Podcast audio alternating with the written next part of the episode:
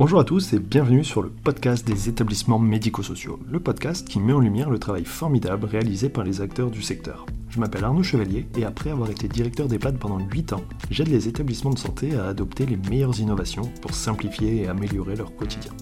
J'ai créé ce podcast pour partager les belles expériences portées par des gens passionnés. Avant de commencer, si vous appréciez ce podcast, vous pouvez vous abonner pour ne rater aucun épisode et encore mieux, mettre une note 5 étoiles sur Apple Podcast et le partager à vos collègues. Sur ce, bon épisode. Bonjour à tous, aujourd'hui je discute avec euh, Marc-Antoine Averbeck qui est le directeur euh, général de l'association AGE de ZS à Lambersart, euh, qui est aussi le président de la FNADEPA Nord-Pas-de-Calais.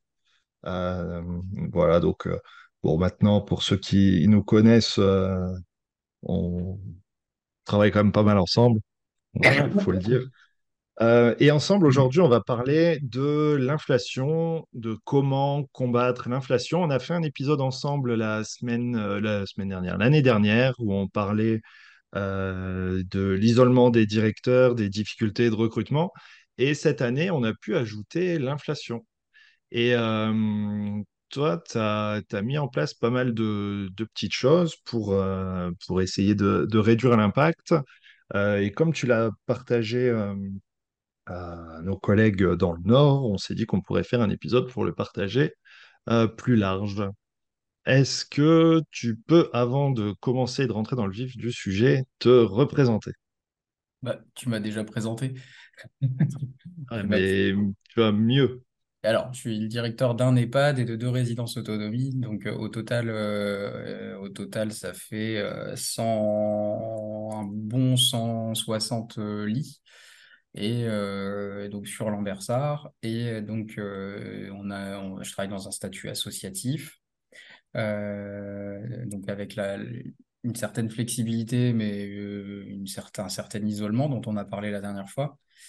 Et, euh, et, du coup, euh, l'absence de, de, service support qui nous permet de négocier des gros contrats nationaux ou, euh, ou d'être à l'affût de, de, toutes les opportunités.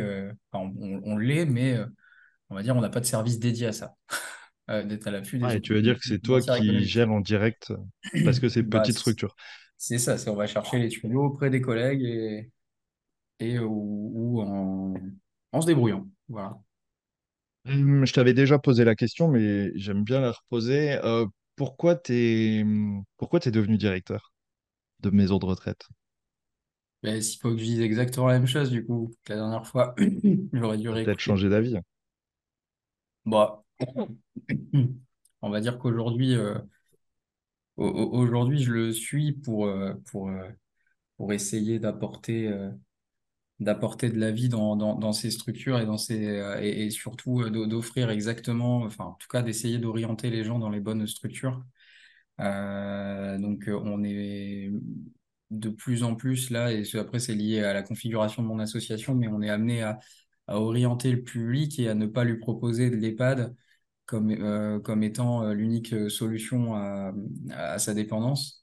Euh, et on en a déjà parlé, mais c'est vrai que pour moi, euh, orienter quelqu'un en EHPAD alors qu'il peut encore bénéficier d'une résidence autonomie ou bah, ou, alors euh, l'orienter vers des dispositifs un peu trop lourds, bah, c'est dommage parce que un, ça ça coûte humainement à la personne et derrière faire le pas en arrière, c'est revenir en arrière, c'est compliqué. Et puis euh, le, deuxième, le, deuxième truc est pour moi aussi important, c'est que c'est un coût pour la société qui n'est pas, qui est pas négligeable parce que la place d'EHPAD coûte très cher et c'est un coût pour la famille euh, et pour la personne qui est, qui, qui est évitable. Donc c'est à la fois financier et humain. Euh, c'est comment on oriente ces deux enjeux, comment on les oriente correctement dans nos structures avec les moyens, enfin dans les structures même voisines, pas forcément les nôtres, hein, pour leur bien à eux. Donc ça change un peu de la logique, euh, il faut faire du taux d'occupation. Et ça, c'est plutôt quelque chose qui redonne du sens à ma mission là depuis en sortie de Covid. Je trouve que c'est quand même assez, euh, on va dire que c'est le point positif de la période, c'est que là aujourd'hui, on a d'autres visions, hein. on a moins une vision euh, taux d'occupation, taux d'occupation quoi. Après, c'est peut-être spécifique. Y a plus à mon, à mon... c'est peut-être spécifique à, à, mon assaut. hein. J'en j'en sais rien, mais en tout cas, aujourd'hui, euh, ça, ça fait partie des, des bons moments du métier, de, de- d'avoir finalement un rôle de quasi euh, service public d'orientation euh, des, des, des- des Ouais, et de personnes. et- réponse. euh, non, voilà, d'apporter des réponses autres que non, mais je vais vous faire rentrer le plus vite possible. Voilà, c'est intéressant. Ça marche, je vois l'idée. Tu as, parlé de la- de l'aspect euh, financier et voilà, c'est le sujet classique où on considère que les pâtes, ça coûte cher, très cher, trop cher. Et puis là, en ce moment, bon, il y a de l'inflation, tout augmente, mais encore plus sur les établissements, que ce soit voilà, le coût de la vie en général, mais aussi et surtout le coût de l'énergie. Et on, on a vu pas mal d'établissements là dans la région en difficulté par rapport à l'électricité, au coût de l'électricité et au fait que ben, le, il y a de l'inflation, le tarif augmente, voire euh, explose, ce qui a un impact euh, direct sur le, sur les budgets, euh, sur des prix de journée qui peuvent pas forcément être augmentés euh, et, et qui met les établissements en, en difficulté. Euh, semblerait que tu sois devenu l'expert bouclier tarifaire. Alors, pas, je suis pas- on va pas dire ça, mais on va dire que au- au- aujourd'hui, moi, je me bats pour essayer de faire appliquer dans les résidences euh, pour qui hébergent des seniors le, le bouclier tarifaire au même titre que chaque particulier euh, euh, chaque particulier peut en bénéficier à domicile. La problématique à l'heure actuelle, c'est que beaucoup des structures, euh, de nos structures sont considérées comme des entreprises, en tout cas par, euh, les, sociétés euh, d'énergie, là, comme étant des, structures, des, entreprises, des entreprises de plus de 10 salariés. Et donc, on se retrouve à, pour le moment, régler les factures ou à taux plein dans le pire des cas, et dans le meilleur des cas, bénéficier d'un amortisseur au même titre que les boulangers euh, et les, les, artisans.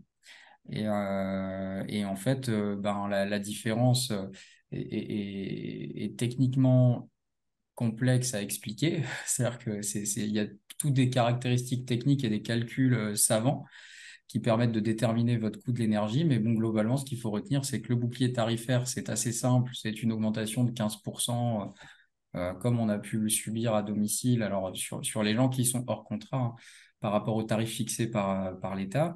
Et puis, en fait, euh, sur, euh, et qui là va réaugmenter au mois d'août hein, de 10%.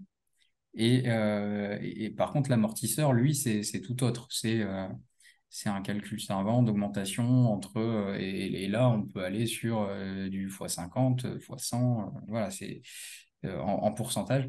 Et, c'est très variable suivant le contrat que vous avez, suivant le contrat que vous avez signé, suivant la date à laquelle vous l'avez signé, suivant le, le aussi si vous êtes sur euh, le en direct, si vous achetez au prix du marché, enfin voilà.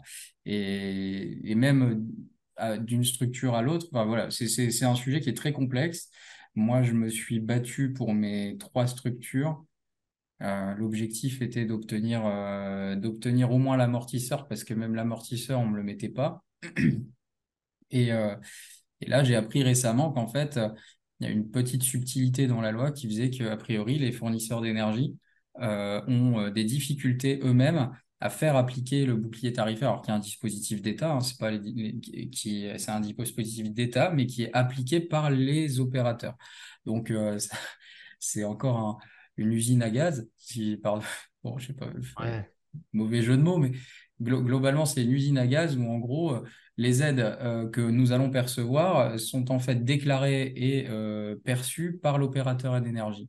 Et on se retrouve maintenant dans des situations catastrophiques parce que, en plus, le, on se retrouve à devoir avancer les fonds.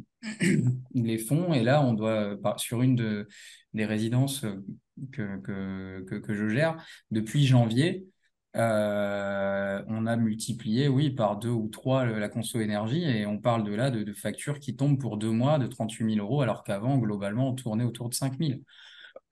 Et donc, euh, pour 5 000 pour deux mois. Donc, l'augmentation est colossale, elle est très, très importante et, euh, et euh, celle-ci, bah, il faut la supporter et il faut, il faut avancer en trésor. Alors, il y a des dispositions qui sont qu'on peut, enfin, il y a des dispositions négociables suivant l'opérateur. Parfois, on peut suspendre les facturations, etc. Mais on reste dans le flou quand même. Est-ce qu'on va nous appliquer plutôt un, tarif euh, bouclier, un amortisseur? On ne sait pas en fait. On ne sait pas. On sait qu'aujourd'hui, au pire, c'est la facture qui nous a été envoyée. Et au mieux, bah, ça sera probablement un bouclier. Et ça, bah, clairement, ça, inquiète les directeurs, mais ça inquiète aussi les, résidents. Mais l'inflation, de manière générale, inquiète les résidents, parce qu'en en, question de CVS, euh, il nous est souvent demandé euh, quel est l'impact de, l'inflation sur nos résidences. Et euh, surtout lorsqu'on a annoncé au mois de janvier qu'on augmentait les tarifs. On augmentait les tarifs parce qu'on sentait qu'on a dû augmenter les tarifs pour deux raisons. Hein. Il y a eu le, changement de législation sur les prestations socles et puis, pour ceux qui n'intégraient pas l'entretien du linge dans, leur tarif de journée, l'entretien du linge personnel. Et puis, il y a eu l'augmentation liée à l'inflation. Donc, les, résidents, globalement, se sont pris deux augmentations dans, voilà, dans, l'année, au même moment, hein, mais ça, a quand même fait faire un bond à beaucoup de prix de journée. Euh, et, donc la question, la question des résidents à ce moment-là, euh, c'est euh, mais quel est l'impact de l'inflation? Et ben en fait, le problème, c'est qu'aujourd'hui, clairement, moi, sur certaines de mes résidences, je n'ai pas de réponse. Je n'ai pas de réponse parce que DF ne sait pas vous dire, ou, autre hein, d'ailleurs, pas les seuls fournisseurs d'énergie avec la problématique, ils ne savent pas nous dire combien on va payer l'énergie. Et les artisans ont le même problème, hein, pour le coup. Moi, ce que j'ai trouvé un peu triste et aberrant dans la situation, c'est qu'on va vous envoyer une facture de 38 000 euros à la place d'une facture de 5 000 sur un établissement qui accueille des gens habilités à l'aide sociale, enfin, qui a des, gens qui, pardon, qui bénéficient de l'aide sociale. Et puis, on vous menace de couper euh, si vous ne payez pas. Et là, je me dis quand même, on a atteint on, a atteint. Alors, euh, certes, c'est des courriers automatiques, etc. Mais je me dis vraiment, euh, c'est un peu moche parce que à, la télé, ce qui est dit, c'est qu'on aide les EHPAD et qu'on aide les résidences autonomie et qu'on aide. Bah, en fait, sur le terrain, en réalité, sur le plan de l'énergie, aujourd'hui, moi, je n'ai rien vu. Après, il y en a d'autres qui ont, qui ont des opérateurs euh, d'énergie qui ont déjà, enfin, qui, qui, ont, qui ont temporisé et qui, qui, n'encaissent pas, qui facturent pas. Mais même ça, ça reste un problème parce qu'en fait, euh, nous, ce qu'on veut, c'est de la visibilité. C'est savoir si on peut déclencher des dépenses euh, d'autres dépenses euh, si, enfin, s'il y a pas, si l'augmentation est minorée ou, enfin, puis savoir si on doit peut conserver notre personnel, quoi, globalement. C'est ça la, problématique, c'est que c'est une augmentation énorme qui n'est pas prévue, ah bah, qui n'est pas ETP, compensable. là, par ah exemple, deux mois, c'est un ETP globalement, là, au mois de janvier-février. Et euh, bah ouais, on fait quoi, nous, derrière, avec ça?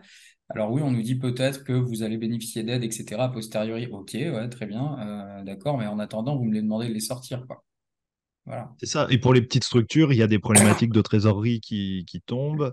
Euh, et c'est vrai que, ah, vu comme ça, en gros, tu as le salaire annuel d'une aide-soignante qui part en deux mois pour quelque chose qui n'est pas prévu pour l'électricité qui arrive en plus, alors que le discours, c'est il y a des aides, un bouclier, un amortisseur et qu'on voit pas. Et quand tu fais le comparatif, les boulangers, ce qu'on sait, c'est qu'il y a des, il y a des boulangeries, on a vu en Belgique là où il y avait rien, mais euh, comme aide des, des, sociétés, des établissements qui ferment parce que, euh, bah parce que, parce que ça coûte, parce que l'énergie coûte trop cher en fait.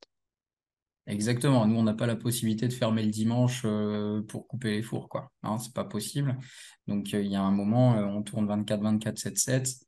Euh, les contrats qu'on nous fait signer, en plus, sont sur des contrats sur plusieurs années. Donc, en fait, on signe avec des, tarifs abusés pendant, pendant deux ans ou trois ans.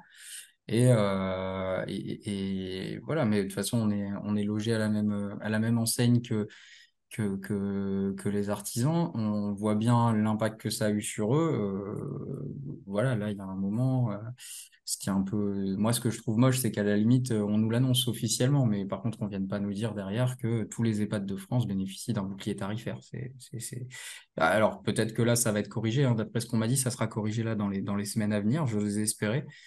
Et, euh, et, oui, mais ça, c'est un axe principal aussi, c'est que certains se sont contentés de l'amortisseur, mais ils peuvent aller chercher le bouclier. Et j'incite les directeurs à aller euh, à aller euh, alerter EDF sur leur situation et EDF e et NJ et, tout autre hein, et leur demander à vraiment se faire appliquer le bouclier tarifaire. Et on va leur parler de la limite de puissance de compteur. La limite de puissance de compteur pour bénéficier du bouclier tarifaire, a priori, ne s'applique pas pour les établissements euh, de type euh, EHPAD et résidence autonomie. Oui, parce que dans tous les cas, c'est le résident qui va payer puisqu'on est sur le tarif hébergement et c'est un non-sens dans la mesure où en plus, quand il y a une habilitation à l'aide sociale, je veux dire, euh, il y a les chèques énergie, tout ça au quotidien pour les personnes chez elles. Ça veut dire que, le- en gros, c'est une forme de discrimination aux personnes qui sont en EHPAD qui vont pas bénéficier des mêmes aides sur l'énergie. Exactement. Moi, j'avais euh, j'avais alerté, euh, alerté euh, le département en disant que là, on était en train de faire des, des, des sous-citoyens, euh, de se dire, euh, bah, à un moment, euh, le, le, le résident d'EHPAD et de résidence autonomie, il a choisi, il a choisi, il a choisi ou pas d'ailleurs d'être d'être chez nous, hein, généralement. Et puis, euh, il, se il se retrouve en plus à passer à la caisse une nouvelle fois, alors que déjà nos prix de journée sont, importants.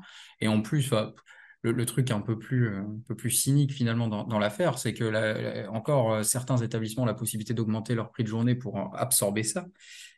Ceux qui sont habilités 100% aide sociale, euh, voilà, ils ont augmenté de 5, 5,14, point barre. 5,14%. euh, et quand on voit qu'on peut passer de 5 000 à 38 000 sur un établissement de 80 lits, Ouais, derrière, ça suit plus, quoi, ça prend pas part. bah, ouais. Et puis ça, c'est la, la- l'augmentation. Ça, c'est l'augmentation initiale.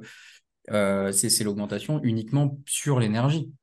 Euh, je pense que tu avais prévu de, de- de- de passer à d'autres sujets après, mais Il euh, y je a tout le reste, hein, mais Euh, si on ouais, prend l'entretien du linge, l'entretien du linge, c'est pareil, hein, c'est des augmentations qui vont, qui vont à 15 points minimum. Et puis euh, derrière, euh, bah, sans plus-value pour les résidents, quoi. Sans plus-value, euh, sans, sans... Bon, c'est après, c'est ce que tout le monde vit à domicile, hein, on va pas se mentir. mais, euh, mais 15, 15 points par-ci, 15 de l'autre côté, 20 de l'autre côté, ça fait pas 5-14. Donc, 5-14 Non, de c'est clair. de taux d'augmentation euh, du prix de journée. Et donc, euh, c'est vrai que là, les directeurs cette année vont être amenés à quand même à trouver des, des petits, euh, euh, des, petites optimisations, des petits filons pour essayer de, maintenir le même niveau de prestation et en fait faire en sorte que les résidents continuent à en avoir euh, pour leur argent. Et en fait, j'ai même tendance à dire, continuent à dépenser, à, pardon, à, défendre le, pouvoir, à défendre nos résidents, parce que c'est ça, nous on est dans l'associatif, le but n'est pas faire de la marge, quoi. Le but, c'est de faire en sorte que le résident, il en ait pour son argent, que ce qu'il a, ce qu'il a dépensé, euh, ça, ça lui revienne. Et ça, c'est hyper important. C'est Ouais. sûr que si demain, euh, la, la plupart des choses ser- servent, à- enfin, voilà, ça, ça va pas être possible, quoi. Donc, si, si, si on leur retire en plus maintenant du personnel, euh, alors que déjà on en manque, ça va être compliqué. Voilà. À l'extrême, c'est ce qui pourrait arriver, en fait, parce qu'à un moment, s'il faut compenser des augmentations comme ça qui explosent, euh, il pourrait y avoir, alors évidemment, pas forcément sur le soin, mais et encore, hein, mais c'est vrai qu'on pourrait être coincé. Et puis, la question de la trésorerie, c'est d'ailleurs comment je paye mes salaires si ma facture euh, d'électricité, elle a déjà tout pris ce qu'il y a sur le compte. C'est ça aussi. euh. Oui, alors la question de, ouais, la, la question de la, de la trésorerie, il y a, il y a la, enfin, pour reprendre, parce que tu as, parlé rapidement du soin, sur le soin, globalement, ce qu'il faut compter, c'est simplement les augmentations liées au SMIC euh, et liées à la revalorisation du point, qui euh, d'ailleurs, euh, bah, finalement, va probablement être de nouveau nécessaire vu que les aides-soignants sont, sont repassés au niveau du SMIC et voire même en dessous et, aux augmentations du, Ségur, enfin apportées par, amenées par le Ségur, amenées par, par euh, le grand âge, plus ce qui n'est pas financé à travers euh, tout ça. Alors, pour clôturer le, le sujet électricité, euh, qu'est-ce qu'il faut faire? Si on a la facture qui explose, euh, voilà, on a du, toi, tu as eu du x6, x7, Bah, je on a vu jusqu'à du euh, c'est- x10 avec cette menace-là. Qu'est-ce qu'on fait? Je je coupe l'électricité des résidences. Et puis, euh, non, euh, bah, en fait, euh, il faut vérifier qu'on nous applique bien le bon dispositif d'aide. C'est hyper important. De toute façon, la facture, elle va augmenter. La plupart du temps, on a négocié des contrats il y a, il y a 3, 4 ans ou il y a 2 ans. Bon, ils sont arrivés à terme, mais pour la plupart des EHPAD, là, ça y est, ils sont arrivés à terme. Et donc là, l'objectif est, est- c'est de, c'est d'essayer d'obtenir le vrai, euh, le, le meilleur dispositif. Après, là, à l'heure actuelle, quand vous signez un, un, un, contrat, euh, les tarifs ont bien baissé par rapport à, par rapport à l'année dernière.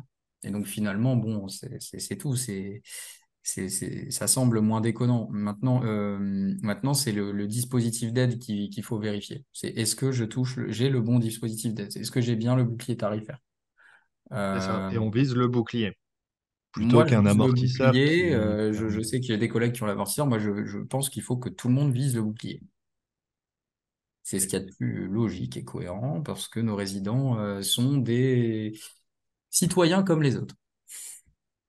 Oui, c'est ça. Et puis qu'il faut se battre sur la question de d'inflation, de pouvoir d'achat. Et puis parce que tout c'est l'argent qui va être économisé là-dessus, euh, en principe, le but, c'est de pouvoir le, le réinvestir pour le, pour le quotidien, pour la résidence, pour les résidents, pour, euh, pour en faire des choses, euh, C'est ça. des Et choses bien vérifier, euh, bien vérifier, parce que euh, on va vous dire que vous bénéficiez de l'amortisseur, amortisseur et bouclier, c'est pas du tout la même chose. Voilà, c'est ce que je disais tout à l'heure, c'est pas la les mêmes avantages. Concrètement, c'est quoi la différence? Bah, en fait, le bouclier, c'est exactement, pour revenir, c'est ce que j'ai dit tout à l'heure, mais c'est euh, le bouclier, c'est ce que, ce qui est appliqué aux, aux citoyens euh, lambda, toi, moi, et euh, donc l'augmentation de 15% février et euh, 10% là, mois d'août. Euh, l'amortisseur, euh, c'est euh, une augmentation. Alors, c'est un calcul hein, qui est, qui est, qui est réalisé. Je ne vais pas rentrer dans le détail, mais globalement, euh, il n'y a qu'une moitié de l'inflation qui est prise en charge. Ça veut dire que si tu augmentes de trente mille, euh, tu vas Ah, t'as- en augmenter gros, que de hein, quinze euh, mille, quoi. globalement, le schéma qu'on m'avait fait à l'époque, mais je suis pas, euh, voilà, je suis pas, je, je suis pas, c'est à vérifier, hein, d'accord, mais globalement, on m'avait dit c'est bouclier, euh, prix marché, et euh, tu divises par deux l'augmentation, l'augmentation, enfin la différence, et l'État prend en charge que la moitié. D'accord. Ok. C'est la moitié de l'augmentation totale. Ça Ouais. marche. Euh, Il y a un vrai sujet hein, là-dessus, de toute façon, sur l'énergie, comme partout, mais, euh, mais c'est vrai qu'il faut être sur le bon dispositif parce que sinon, euh, sinon c'est, c'est- enfin, voilà, c'est une dépense qui est, qui est, qui est très difficile à compenser. Bah, c'est un enjeu Euh, pour nous, c'est un enjeu pour les résidents, en fait, surtout. hein. ouais. Oui, pour maintenir le prix, puis pouvoir ne pas avoir à dégrader euh, euh, le, le service, en gros, euh, en baissant ou en allant chercher trop d'économies. Ouais. Et, et pouvoir continuer de payer les salaires à la fin du mois, quoi. C'est ça le, C'est c'est ça ça. le sujet. Notre deuxième point, c'est euh, un, tuyau. T'as vu, moi aussi, j'ai bon jeu de mots. Pour l'eau. Réduire le coût de l'eau. C'est quoi le Oui, tuyau? bah, moi, j'avais des problèmes d'eau dans ma structure. J'avais des problèmes de Ah, mais facture. on en a tous eu, hein. plus précisément. J'avais un super bâtiment neuf, magnifique, euh, mais avec des chasses d'eau euh, mal conçues, ou en tout cas mal posées, qui faisaient qu'on ne pouvait pas changer un joint et que bah, après quatre ans de vie du bâtiment, donc on a passé la biennale et tout, après quatre ans de vie du bâtiment, bah, les joints sont morts et au lieu de les changer comme dans toutes les structures, eh ben, on se retrouve à pas pouvoir les changer. Et, euh, et donc, on a laissé, euh, on a laissé en se disant, on va attaquer le promoteur, etc. Et bon, au final, on a perdu, euh, on a perdu pas mal d'argent avec ça. Et là, il y a pas longtemps, enfin, il y a pas longtemps, il y a un an, on a, un an et demi, on a commencé à remplacer les sanitaires par un nouveau système euh, qui, qui se met en, en dehors de. Donc, c'est c'est plus des toilettes hein, encastrées, hein, la, chasse est à l'extérieur. Euh, là encore, je vais pas rentrer dans le détail, mais ceux qui, ceux qui veulent peuvent me contacter. Euh, je peux même faire visiter un sanitaire. Je sais que t'aimes bien, toi, Formidable. Moi, je suis expert en chasse d'eau. Je peux te les réparer les yeux fermés. Mais, en- mais globalement, c'est un système de balancier dans la chasse d'eau, un peu à l'ancienne, mais qui du coup limite le nombre de, le nombre de pièces un peu farfelues avec les chasses d'eau hyper, avec des soufflets qui, qui marchent une fois sur deux, etc. Voilà, c'est un truc très simple euh, le plus simple possible, qui est un peu cher quand même, mais un et, surtout qui utilise moins de volume d'eau. Donc on a commencé par remplacer l'ensemble des sanitaires, par faire le tour de l'ensemble de la structure concernant tout ce qui était robinetterie et euh, on s'est aperçu de pas mal de petites euh, de petites anomalies, des robinets qui goûtaient, des choses comme ça. On a remplacé tout ça. Et puis, euh, surtout, surtout, on s'est battu avec, donc chez nous, c'est Iléo hein, sur l'île, mais on s'est battu en fait avec le prestataire qui, qui enfin, l'agence de l'eau, euh, pour euh, obtenir des, compteurs connectés. Et de ce fait, euh, et de ce fait, on a mis des, alertes quotidiennes sur notre réseau. Et on a fait de super belles économies l'année passée. bon, après, il y a, eu y a eu forcément une très belle baisse dès qu'on a remplacé l'ensemble de nos sanitaires.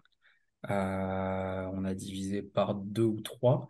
Et là, il n'y a pas longtemps, on s'est aperçu cette année encore que avec euh, l'histoire du système connecté, où on a quand même, euh, pour finir, une consommation d'eau qui est assez, euh, linéaire. On s'aperçoit finalement que le, quand il n'y a pas du tout de fuite, on consomme à peu près la même chose tous les jours, à quelques, voilà, à quelques, à un mètre cube près, quoi. Et donc, euh, on a mis des alertes assez fines. Et aujourd'hui, lorsqu'il y a la moindre fuite, on intervient tout de suite. Et ben ouais, là, on a, regagné dix mille euros là-dessus cette année. Enfin, dans les projetés, il semble qu'on gagnerait dix mille euros de plus cette année. Et on avait déjà fait, euh, ouais, divisé par, euh, par deux. Donc, ça, c'est un facteur d'opti. Moi, je trouve que c'est de l'optimisation. Alors, ça coûte un petit peu à la base, hein, parce que forcément, j'ai j'ai installé euh, six sanitaires, mais 66 sanitaires euh, que j'ai remboursés en un an d'économie d'eau. Donc, Ouais, donc c'est ultra efficace. Euh, finalement, c'est, moi, je trouve que c'est un très bon investissement. Après, voilà, encore faut-il avoir cette problématique-là. euh, mais je trouve que là aussi, si j'ai un conseil à donner, c'est de commencer à installer euh, de la domotique Euh, ces systèmes-là existent beaucoup dans le domicile, existent aussi pas mal finalement dans la gestion des bâtiments de la grande distribution. Et, tout à l'heure, j'en parlais avec quelqu'un de, la fac et c'est pareil, apparemment dans les, bâtiments euh, de faculté, ils utilisent aussi de plus en plus ce genre d'outils pour finalement euh, vraiment bien maîtriser nos fluides. Et ça revient aussi à, l'électricité. hein. Donc, il y a, tout ce qui est, euh, si on revient à l'électricité, tu as, tout ce qui est détecteur, etc. Bon, le remplacement par les LED, euh, on est de plus en plus à l'avoir fait. hein. ça, normalement, c'est fait. Normalement, on est de plus en plus. Ceci dit, il y a encore quelques fluos qui traînent. hein. Ça, ça, ça- Ouais, c'est Mais bon, les fluos, ça Ça va. va venir. Et Mais par euh, contre, c'est vrai qu'il y a l'aspect domotique et tout ça, parce que quand tu dis domotique, tu as mis des, des pour l'eau Bah donc, c'est des compteurs connectés. Alors, suivant les, les, les endroits, hein, il y y a des endroits où on a mis aussi des décompteurs pour aller chercher euh, si, s'il n'y a pas des consommations excessives, euh, par exemple, de, bah, du, du cuisinier ou voilà, c'est, c'est des petites choses comme ça. Mais euh, le, le but n'est pas de réduire notre consommation pour nos résidents. Le but est de réduire notre consommation perdue. Finalement, ce que Ouais. devrait faire l'agence de l'eau dans la rue. S'il y a un tuyau qui coule toute la journée, il faut intervenir. Et c'est vrai que nous, nos soignants nous le disaient régulièrement. On disait, ouais, mais vous vous rendez compte, la chasse d'eau qui coule et tout, il faut intervenir vite, c'est un scandale. À la maison, on ne laisse pas couler. C'est vrai. Sauf que bon, il faut que le tech et tout il y aille. Et surtout, il faut qu'il y ait quelqu'un qui pense à le signaler. Parce que c'est bien beau de passer devant et dire, c'est abusé, ça coule. Et si on ne le signale pas. Et là, ce qui est, très bien, c'est que finalement, moi, le matin, je reçois un mail qui me dit, il y a c'est sûr, il y a une variation qui n'est pas normale. Et euh, là, je me suis aperçu qu'une chasse d'eau, ça suffisait à faire, euh, à faire l'alerte et euh, à, à générer une Non, alerte. mais Et, euh, et du coup, euh, ça montre c'est bien l'impact. important. hein. Ouais, et ça montre bien l'impact. On a eu aussi un robinet qui goûtait l'autre fois. Euh, donc là, on l'a un peu moins vu, mais euh, bon, on organise des tours réguliers, on, on le voit moins sur les alertes. Mais il suffit qu'il y ait une chasse d'eau plus ça, là, ça y est, ça, ça sonne dans tous les sens. Et c'est c'est quand même vachement bien. Et surtout, ça, c'est des économies faciles. Euh, à, mon sens. Et c'est pour ça que ça, c'est le genre de, choses, il faut pas lésiner sur les moyens pour remplacer des sanitaires et des chasses d'eau. En tout cas, c'est mon avis. Euh, parce que finalement, euh, voilà, à domicile, une chasse, ça coûte, ça coûte une fortune quand elle fuit. Bah, chez nous, on en a quand même entre, entre 80 et 100. Entre les communs, les communs, celles qu'il y a dans les vestiaires, euh, ou, euh, puis celles qu'il y a dans les anciens vestiaires ou dans d'anciens locaux où on va pas, mais qui finalement fuient depuis, euh, depuis une semaine ou deux. Donc, euh, voilà, Ouais, non, mais c'est clair. Et puis, euh, puis ça revient aussi à ce que tu dis, c'est euh, c'est une économie facile. Euh, la règle du jeu, en général, c'est euh, surtout on touche pas aux dépenses qui vont toucher sur euh, le confort de vie, en fait, sur la restauration, sur l'animation, sur tout ça. Il y a eu la question, en plus, avec l'inflation, on se reparle des ça, du chauffage. Quand on dit dans les lieux publics, je sais plus, c'était 18, 19 et tout ça, on n'est pas du jamais, on va mettre cette température-là ça veut dire qu'on maintient un coût élevé. Et, euh, et par contre, c'est quand même complètement dommage de, de gaspiller, en fait, cette énergie, que ce soit Et, le l'électricité, l'eau. chauffage, euh, nous, on avait un sujet, alors du coup, on peut, on peut enchaîner là-dessus.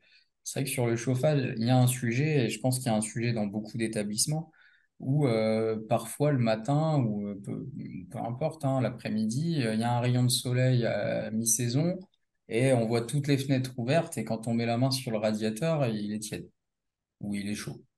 Et là, on se dit, non, mais c'est abusé, à la maison, je coupe le chauffage. coupe le Ouais. chauffage.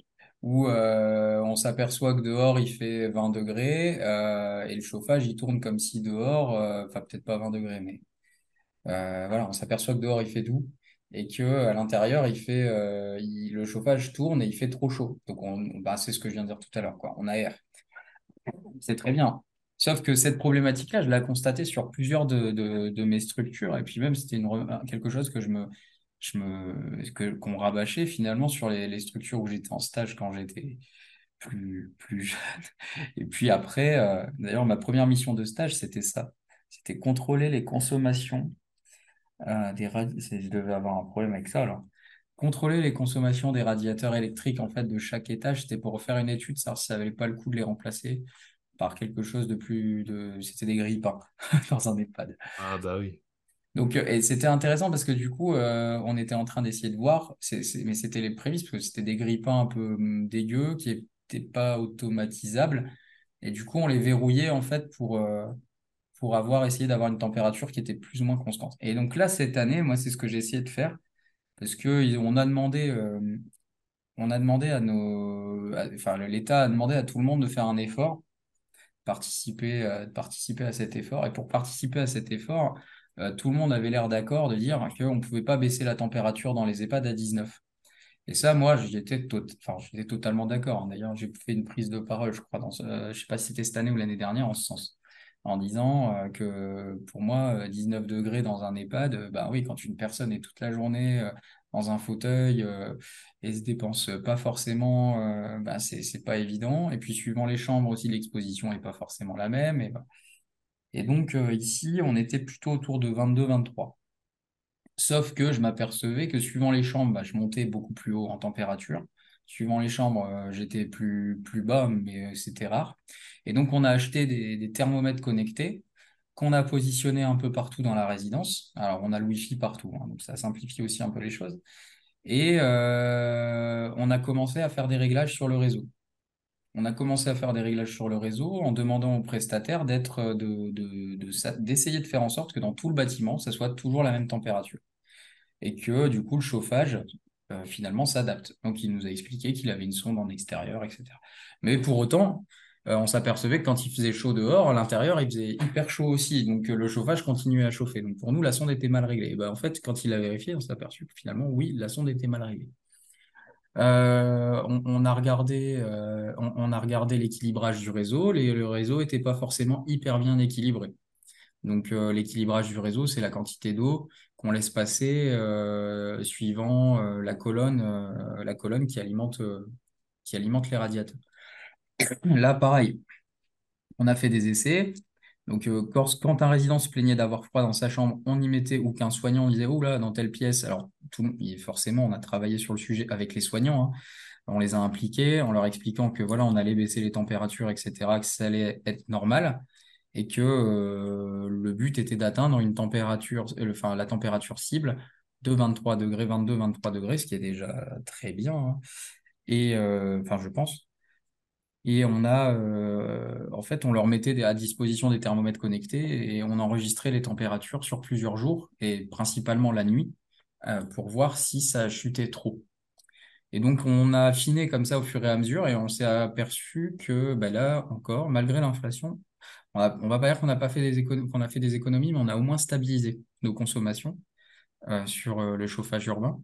Et, euh, et ça lié à, euh, on, on a consommé autant, euh, enfin un peu moins, mais on a, on paye autant. Voilà. Donc on a fait quand même des économies d'énergie, mais, mais et, et donc finalement, ça a été un effort pas si difficile à faire parce que bah, en fait, il n'y a pas vraiment d'effort. Finalement, les gens gagnent en confort parce que quand vous rentrez dans une chambre où il fait 24-25 parce que le chauffage est mal réglé, c'est pas génial. Alors je pense qu'on peut aller encore plus loin. On a remplacé, euh, là, dans le cadre avec un C2E, on a remplacé des têtes thermostatiques. On a réussi à avoir des têtes thermostatiques par, euh, par euh, des, mm, des organismes là, tu sais, qui d'ailleurs, tu étais tout le temps sollicité par ça, je pense, quand tu étais directeur. C'est les trucs où ils veulent te donner des pommeaux de douche. Et ben, il y en a qui Ouais. donnent des têtes thermostatiques. Et donc, nous, ce qu'on a fait, c'est qu'on a profité, nos têtes thermostatiques, 7-8 ans, bon, allez, on, les remplace, euh, parce que généralement, elles ont la tête collée, etc. Donc, on les a remplacées par des, des têtes un peu plus optimisées. Il y a même, on a même étudié la possibilité d'en mettre des connectés. Mais là, c'était un coup euh, quand même déjà. Là, on passait au niveau supérieur. Et là, très récemment, donc on a commencé il y a un mois, on a fait installer euh, donc sur les clims de la résidence euh, des cartes euh, Wi-Fi qui leur permettent d'être connectés. Ce qui fait que la clim qui parfois tu retrouves la clim pompe à chaleur qui généralement euh, est pas forcément hyper, enfin pas, très bien gérée par nos équipes parce que bah ils sont plus formés à utiliser le lève-malade que le, petit boîtier de clim qui est à l'entrée et qui est à l'entrée de chaque unité et qui est parfois très complexe. Et donc, des fois, bah, je, passais dans l'unité. Alors, euh, on retrouvait celui qui mettait la clim à 18 quand il fait 32 dehors. Euh, celui qui met la clim à 26 mais euh, qui la met en chauffage plutôt qu'en qu'en froid. Celui qui met- alors qu'il fait 32 dehors et qui dit la clim elle marche pas celui qui la met en humidification d'air. et, bon, après, il y en a qui savent très bien s'en servir aussi. Hein, on va pas acheter la pierre à tout le monde. Et bien là, on a tout automatisé et euh, donc avec des scénarios. Et on a un accès central au clim avec un historique des températures, là aussi. Et donc, comme ça, dans chaque pièce, pareil, on stabilise la conso et on essaie de, bah, de l'utiliser de manière raisonnée en se disant que euh, bah, on va peut-être euh, va peut-être pas on va peut-être pas passer en dessous de alors l'État a conseillé 26 degrés hein, je crois pour la clim Euh, nous euh, nous là en ce moment on est plutôt autour de 24 parce que dans le nord il fait pas hyper euh, hyper chaud et que bah, du coup on est 2 3 de- on est 3 4 degrés au-dessus de la- en dessous de la température extérieure donc c'est plutôt pas mal. Là aujourd'hui si je regarde il fait 22 degrés donc mes clims sont éteintes. Et elles se, je suis sûr qu'elles seront pas lancées en chauffage. Et en même temps, à 22 Ça veut dire qu'on peut pas les allumer. Tu vois, elles sont bloquées parce que c'est ça le truc, c'est les mauvaises manips, Alors, c'est euh, en on fait, elles sont verrouillées, mais si un soignant me le demande pour X ou Y raison, euh, on l'activera. Après, euh, et- ils peuvent quand même avoir. Alors, dans certains cas, ils ont accès aux panneaux, aux panneaux aux panneaux d'utilisation, mais le scénario peut, peut bloquer totalement le, le, le, le système et faire en sorte qu'il n'y touche pas. Euh, lorsqu'il y a une, enfin, la plupart du temps, les unités l'utilisent bien, donc on les laisse, on leur laisse quand même une certaine marge de manœuvre. Maintenant, en fait, les utilisent bien. En plus, ils savent qu'on suit, donc euh, c'est un peu plus compliqué pour eux de, faire un peu n'importe quoi. Mais bon, euh, encore la semaine dernière, en regardant, j'avais laissé un panneau, un panneau en accès libre. bah, on m'a mis une unité à, à 18. euh, c'est, alors, elle, elle descend pas à 18 en température. Mais, euh, mais voilà, là par exemple, il fait 22 dehors euh, et euh, là je regarde en direct hein, mon panneau. donc Ouais, on peut ouvrir la fenêtre, quoi, C'est du direct live. Voilà, il fait là effectivement, il fait 25 degrés dans une unité. C'est un peu dommage de mettre la clim. C'est un peu dommage de mettre la clim. Après, je peux le comprendre, ça peut apporter un certain confort si effectivement les résidents en, en ressentent le besoin. Mais je pense qu'il vaut mieux ouvrir une bonne fenêtre et, et s'aérer. Ouais. Et en plus, les résidents, de toute façon, ils aiment pas la clim. Et, et ça, Ouais. c'est, enfin, en plus, les soignants sont les premiers à nous le dire. Les résidents n'aiment pas la clim parce que c'est trop froid, c'est parce que c'est, donc, Ouais, euh, c'est mal c'est réparti, même mieux d'ouvrir la fenêtre. Voilà. ça En marche. fait, c'est pas euh, ne pas l'utiliser par principe, c'est l'utiliser de manière raisonnée. ouais, à bon escient. Et puis, alors, il y a toute la dimension aussi environnementale de réduction de, en gros, de, d'utilisation de l'énergie, de c'est de CO2 la et tout ça qui est. C'est de se dire à un Ouais, moment, euh, on est quand même des gros pollueurs aussi, et du coup, comment on peut réduire euh, au maximum sans impacter nos résidents et nos familles? ouais. Enfin, Ok. Euh, la question, du coup, c'est l'aspect domotique. Euh, mettre des capteurs comme ça, c'est, c'est compliqué? Ça a l'air compliqué. Bah là, c'est en fait, compliqué, nous, on a, on technique. a, on l'a négocié sur, sur euh, la maintenance de, de nos matériels. C'est-à-dire que là, on a renégocié nos contrats de maintenance. aussi euh, en lien avec l'inflation, hein, c'est qu'à un moment, euh, les contrats de maintenance, les, prestataires commençaient à envoyer des augmentations, etc. Donc nous, on s'est dit, bah ok, mais on remet en concurrence, donc en passant par des groupements d'achat, en, en, consultant euh, plusieurs prestataires, en étudiant aussi euh, nos prestations. Est-ce que nos prestations sont adaptées? Est-ce qu'elles sont di- sous-dimensionnées ou surdimensionnées? Pour essayer d'avoir euh, bah, finalement le bon contrat?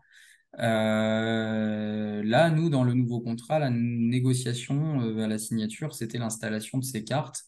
Je pense qu'au global, me semble que le chantier pour 8 clims, j'aurais pu te dire, mais il me semble que c'est, oui, En gros, ce que tu es en train de me dire, c'est que tu les as pas payés. En tout cas, pas Bah, je directement. les paierai, mais différemment, c'est-à-dire que c'est plus, plus ou moins inclus dans ma maintenance. Euh, voilà, Tu maintenant, le j'ai payes à, à coût constant sur ton. Pour les experts en contrat euh, chauffage, je les paye sur mon P3. Hmm. Voilà. Ok. Donc sur ma partie, euh, sur ma, ma- pa- partie maintenance, pas maintenance, mais investissement. Et donc, on a Ouais. investi euh, une partie de, de là-dedans et euh, pour le moment, on n'en est pas mécontent. On n'a pas encore de résultat hein, sur la, sur la facture. On, on attendra de voir. Mais c'est vrai que ça, ça fait partie de nos sujets, de se dire euh, à un moment, euh, oui, la domotique, c'est hyper important. On étudie la possibilité de mettre des, des, des têtes thermostatiques parce que connectées, parce que comme ça, on a un thermostat par chambre, en fait. Voilà. Oui, puis t'as des, c'est toujours pareil, des données factuelles, tu peux réagir vite et c'est comme ça que tu fais des, C'est ça. Et puis, c'est aussi plus efficace, des quoi. fois de répondre à des familles parce que Euh, parfois, on a la problématique de la famille qui dit, euh, et j'ai eu le cas euh, il y a pas long, il y a, bah, il y a de ça un an, où la famille dit non, mais il fait trop froid dans la chambre de maman, il fait trop froid dans la chambre de maman. Et, euh, et en fait, euh, du coup, la solution du thermomètre connecté, mais c'est super bien, c'est, ça coûte une trentaine d'euros chez, euh, peu importe, euh, peu importe, vous allez chez Darty, Boulanger, il y a, une marque qui fait ça. Et euh, il y y en a plusieurs d'ailleurs. Et c'est top parce qu'en fait, vous claquez ça, vous le mettez sur votre Wi-Fi, vous avez une petite appli sur le portable. Là aussi, vous pouvez mettre des alertes. Et en fait, c'est tellement bien parce que là, du coup, la famille, vous allez la voir avec une semaine de données en lui disant, bah, regardez, euh, la température, elle descend jamais euh, sous les, euh, sous les 20 degrés. Et, vous, et finalement, elle est plus souvent à 23, 24, euh, voire même 26 quand il y a un rayon de soleil que donc vous vous trouvez raisonnable qu'on mette plus de chauffage. Et donc la personne dit bah non. Et, Ouais. et ça pour le coup oui c'est factuel. Voilà. Et ça c'est ça marche bien. Ça m'a un peu sauvé la, la vie sur plusieurs situations ça. Et du coup maintenant j'en ai quatre cinq ouais, qui servent d'ailleurs même en période de canicule pour mettre des alertes si ça passe au-dessus de 26 degrés. Et oui, pour ton plan bleu, prendre la Voilà. température au point le plus chaud deux fois par jour et tout, toi, en fait, la- du coup, tu l'as tout le temps. Et ouais je l'ai Et, en surtout, tu es euh, réactif. parce Non, que bon on va pas va pas se mentir aussi le thermomètre dans le coin là-haut où on prend les températures on l'écrit sur un papier c'est super mais on en fait quoi de la donnée? Derrière. Rien. euh, et alors que l'alerte sur le portable et sur le mail, bah au moins euh, on a une trace et, et ça nous ça nous alerte. Voilà. Et, euh, Oui, puis tu regardes pourquoi la clim, elle n'est pas allumée, ou s'il y a une fenêtre ouverte, ou s'il y a un truc qui va pas, et tu corriges tout de suite. C'est... Ok. Il y a un autre sujet auquel tu m'as parlé, c'est euh, alors ça concerne les établissements qui qui qui ont un qui sont pas propriétaires du bâtiment, qui font appel à un bailleur. Euh, c'est la notion du, des investissements et comment on fait en sorte de euh, que le bailleur réinvestisse au fur et à mesure dans le bâtiment, notamment peut-être sur de, de l'isolation, de l'économie d'énergie, en tout cas l'amélioration du bâti euh, parce qu'il y a quelques obligations qui parfois passent à la trappe. Oui, alors en fait, euh, en fait tout dépend de, de, l'établissement et du type de convention. Beaucoup d'établissements finalement sont adossés enfin, des, des, établissements euh, ne sont pas gérés par le propriétaire des murs.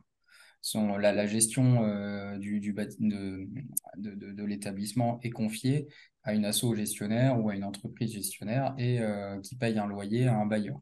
Alors certains, euh, le, le bailleur, c'est un bailleur social. Certains, le bailleur, bah, c'est, un promoteur.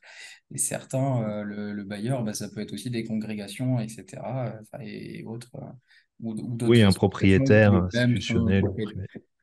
Moi, là, je parle principalement de, ce que je connais, c'est-à-dire les bailleurs sociaux, euh, où, aujourd'hui, on peut avoir parfois quelques difficultés euh, dans, dans la programmation des, plans d'un- des, des plans d'investissement.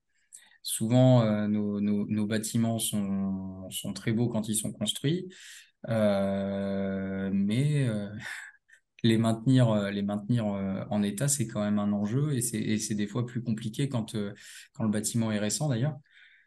Et, donc, on avait évoqué ensemble, oui, la, gestion donc des, provisions pour, pour gros entretiens, pour travaux, pour, pour, voilà, la provision pour travaux, donc on appelle ça PGE, PGR, pour gros entretiens, pour les travaux, etc. Et, euh, et dans ces provisions, donc il y a des, les sommes euh, en fait euh, ne vous appartiennent pas vraiment, hein, elles sont chez le bailleur, mais elles servent à, à, entretenir votre bâtiment. Alors chacun a, des conventions différentes, mais c'est un peu technique.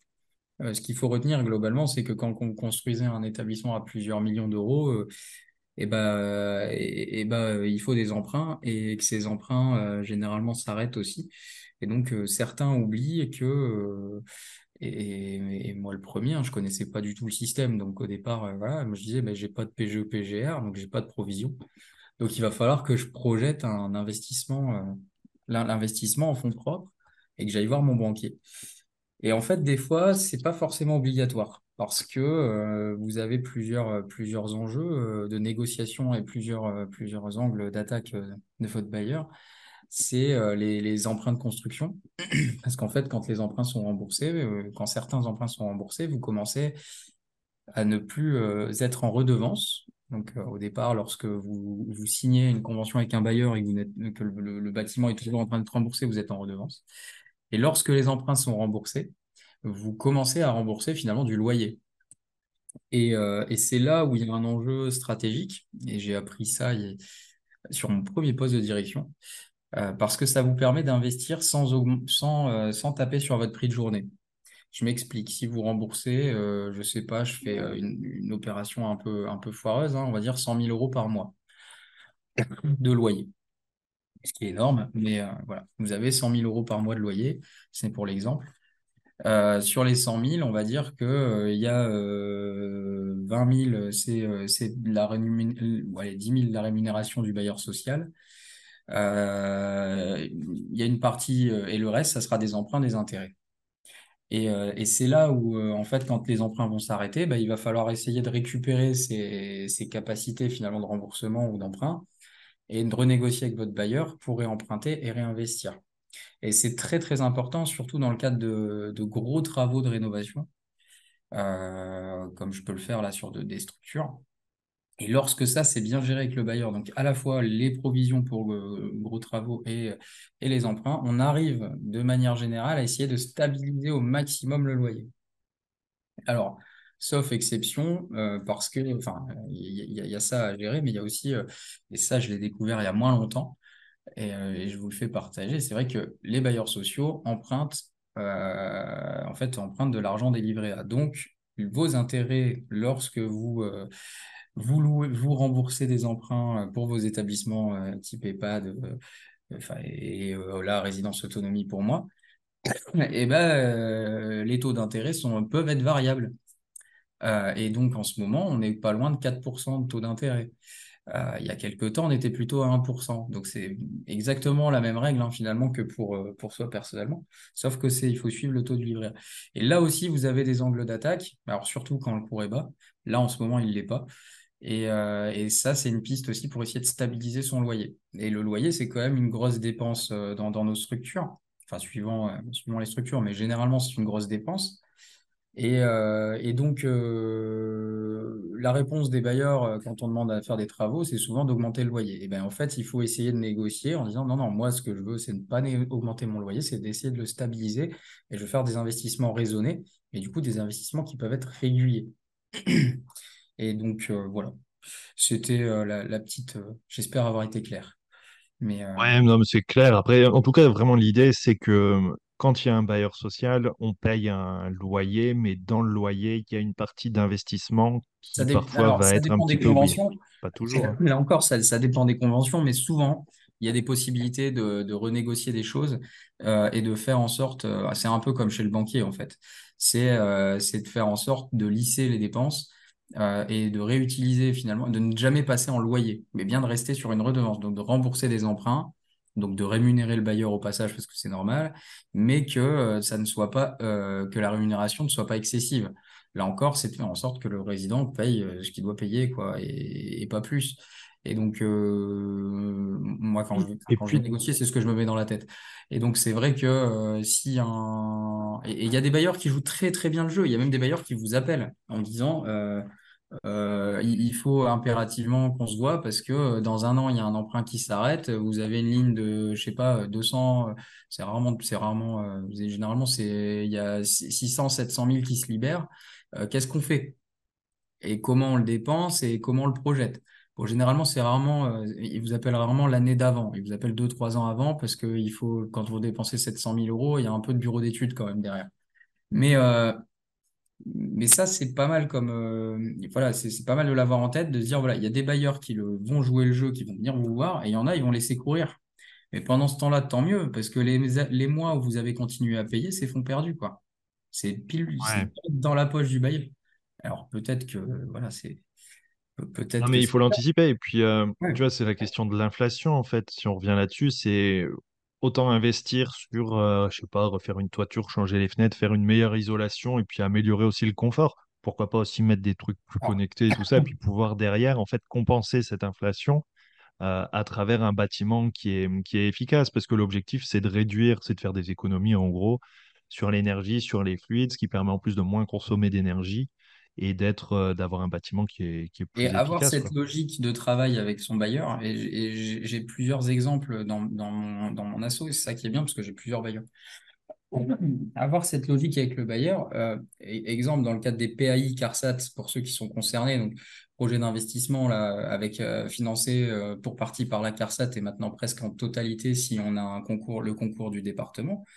Et ben, gl- globalement, euh, c'est quand même pour eux très rassurant, pour, ces financeurs-là, parce qu'ils disent, ouais, ok, ils ont une vraie logique. Et si en plus vous venez y ajouter euh, l'ISO et, euh, et cette logique dont on a parlé tout à l'heure, de domotique, d'optimisation, de se dire, voilà, nous, on veut, on veut que les gens soient bien et ils soient confort, mais pas euh, ouvrir les vannes comme des bourrins et dire, euh, allez, demain, euh, c'est, bon, ça va faire, il va faire aussi chaud que dans un, dans, dans un sauna. Non, c'est, on, on, on veut que les gens soient bien, mais pas, pas de manière déraisonnée. Et donc, si on leur prouve que, bah voilà, cette année, euh, je veux faire ma toiture, euh, l'année prochaine, euh, enfin, dans cette année, on commence la, toi- la toiture, ça va durer deux trois ans parce que voilà, c'est un chantier à plusieurs millions. Bon, après, mais on n'a pas l'argent, du coup, mais si vous, enfin, on, a regardé, nos emprunts s'arrêtent dans autant de temps, le bailleur est OK, il, il, a, projeté le financement comme ça. Euh, si vous payez, on va pouvoir faire autant de trucs en plus. Si vous payez pas, bah, on va quand même pouvoir faire des choses, mais on va perdre trois quatre ans. Bah, vous êtes complètement plus crédible. Vous arrivez, vous, vous avez la tête sur les épaules, euh, et c'est vous qui menez la conversation, enfin la danse. Le, le, le gars, il n'arrive pas en face en disant, bah ouais, mais si on paye pas, qu'est-ce que vous faites? Enfin, vous, vous avez une réponse à ça. Voilà, c'est ça que je veux dire. Non, Euh, puis et, c'est de connaître cette euh, subtilité-là, parce que tu vois, finalement, tu es directeur d'EHPAD, tu gères, euh, tu gères un établissement, tu, voilà, là, on est sur des sujets bâtiments euh, très spécifiques, quoi. On est passé euh, de l'électricien, du plombier c'est pour ça que c'est quand même. Alors, c'est toujours bien d'être bien staffé quand même. Mais euh, c'est vrai que alors moi, c'est des, des choses que j'ai appris euh, au début avec des consultants, que maintenant je maîtrise un peu. Mais c'est vrai que euh, c'est, c'est bien de les avoir en tête, c'est des enjeux. Et en fait, bah, après, voilà, le, moi, je vous invite à décomposer votre prix de journée euh, ligne par ligne euh, dans le, en, en prenant un EPRD et, ou un ERRD plutôt, et à décomposer ligne par ligne euh, chaque dépense dans votre annexe tarifaire euh, par votre nombre de résidents en moyenne avec votre TO pour obtenir, obtenir jour par jour. Alors finalement, avec la BI, maintenant, on va l'obtenir sans ça, mais tu, de, par dépense, enfin par dépense, par poste de dépense important, nourriture, d'avoir jour par jour combien ça te coûte et l'objectif étant de faire en sorte que bah, finalement ce qui va aux résidents soit le plus élevé parce qu'il va en direct aux résidents euh, la nourriture soit le plus élevé et cohérent et que bah, n'y ait pas des pertes euh, bêtes euh, sur, par exemple, de la flotte qui part dans l'évier, quoi. Et, et, ça, enfin, pas dans l'évier, mais dans, oui, dans les égouts. Et, et, moi, j'avais fait ça une fois et je m'étais aperçu de, dépenses farfelues, quand, enfin, pas farfelues, mais quand, quand, vous voyez que certains trucs ben, commencent à vous coûter, je sais pas, 15% du prix de journée, mais que finalement, vous n'êtes pas satisfait du machin et qu'à côté de ça, je sais pas, la, nourriture, euh, alors je saurais pas dire le ratio, euh, représente la même chose ou sensiblement plus, bah vous vous dites euh, ouais non, il y a un truc qui, un truc qui va pas, il faut peut-être que je regarde pourquoi. Pourquoi et aussi les variations. Mais c'est assez intéressant, ça j'avais fait une fois. C'est vrai que ça fait longtemps que je l'ai pas fait, cette décomposition. Et, et, ça permet de, de réaliser, de se dire, voilà, dans une journée, combien, combien un résident dépense pour l'eau, par exemple.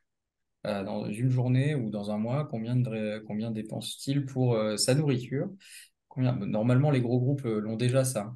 Mais généralement, le petit ouais, après, c'est... il le fait pas. Quoi. Non, on va pas si loin. Tu peux avoir ton prix de journée alimentaire sur ton contrat, mais c'est vrai qu'avoir ce détail, voir le loyer, et puis... Ouais, mais entre le prix de journée alimentaire et le réel, moi, je suis pas sûr que, que ça soit toujours... Ça, c'est un autre sujet. Après, ça, tu le sais pas, parce que tu. Enfin, si tu. Non, je parle pas du réel. Du... Moi, enfin, euh, les factures sont quand même parfois assez opaques. Et, euh, et, en fait, entre la théorie de ton contrat et les réalités euh, de, de, ce que tu as, de, de, ce que as dans, de ce que as en facturation, des fois, tu es, quand même assez surpris. les MAD, les trucs, ben, les, les mises à disposition alimentaires, hors, repas, parce que oui, les repas, il, y a un tarif, on est d'accord, et puis on le paye, point. Par contre, euh, il y a quand même euh, derrière euh, toute la partie mise à disposition parfois de, denrées. Là, c'est un peu opaque. Enfin, voilà. C'est pas faux. Mais bon, c'est un autre sujet. En tout cas, si on veut faire face aux dépenses, à l'inflation, notamment sur l'énergie, qui peut être catastrophique pour les établissements, un, il faut aller vraiment chercher ce bouclier tarifaire. Euh, et puis après, il y a, tu nous, du coup, tu nous partages des, des bons, des astuces en fait, hein, qui t'ont permis toi de réduire tes factures sur l'eau, l'électricité, et puis sur la partie investissement au niveau du bâtiment et de la maîtrise du loyer. Si on est, si on a affaire à un bailleur, un bailleur social, euh, vraiment anticiper les questions de, je maîtrise pas, ça existe, ça peut peut-être que ça se gère aussi comme ça sur de, chez d'autres bailleurs, hein, c'est probable. Hein. Mais, euh, mais c'est euh, voilà. mais c'est un vrai sujet. Aujourd'hui, le, le, bâti, ce, il faut vraiment faire gaffe. Quoi. Et c'est vrai que tu vois, tout ça, c'est très technique et c'est un métier sur lequel, franchement, ouais, si tu es une petite structure, si tu n'as pas quelqu'un qui est en gros, euh, le gestionnaire du patrimoine. Euh, enfin voilà, presque c'est des questions d'ingénierie, c'est quand même euh, très compliqué. Donc c'est technique, enfin responsable du pôle technique, il n'est pas, il est pas responsable du patrimoine. Mais et puis généralement en fait, il, le, mais le, mais le bailleur généralement joue un peu là-dessus, c'est-à-dire que il va, il va avoir des échanges avec la direction, avec le responsable technique. Et à un moment, il va dire, ouais, mais il me faut un décideur, il me faut un DAF. Et voilà. Et en fait, nous, on n'a pas tout ça. ici, c'est plusieurs casquettes. Voilà. Ça marche. Eh ben, merci pour toutes ces infos. Mmh. Et puis à bientôt. Bonne journée. À bientôt. Merci d'avoir écouté l'épisode jusqu'au bout. J'espère que le sujet vous a plu et qu'il vous inspirera. Pour m'aider à faire connaître le podcast, abonnez-vous sur votre plateforme d'écoute préférée ou notez-le et partagez-le sur vos réseaux sociaux. N'hésitez pas à me contacter sur LinkedIn pour toute remarque ou proposition de sujet. Bonne journée et à bientôt sur le podcast des établissements médico-sociaux.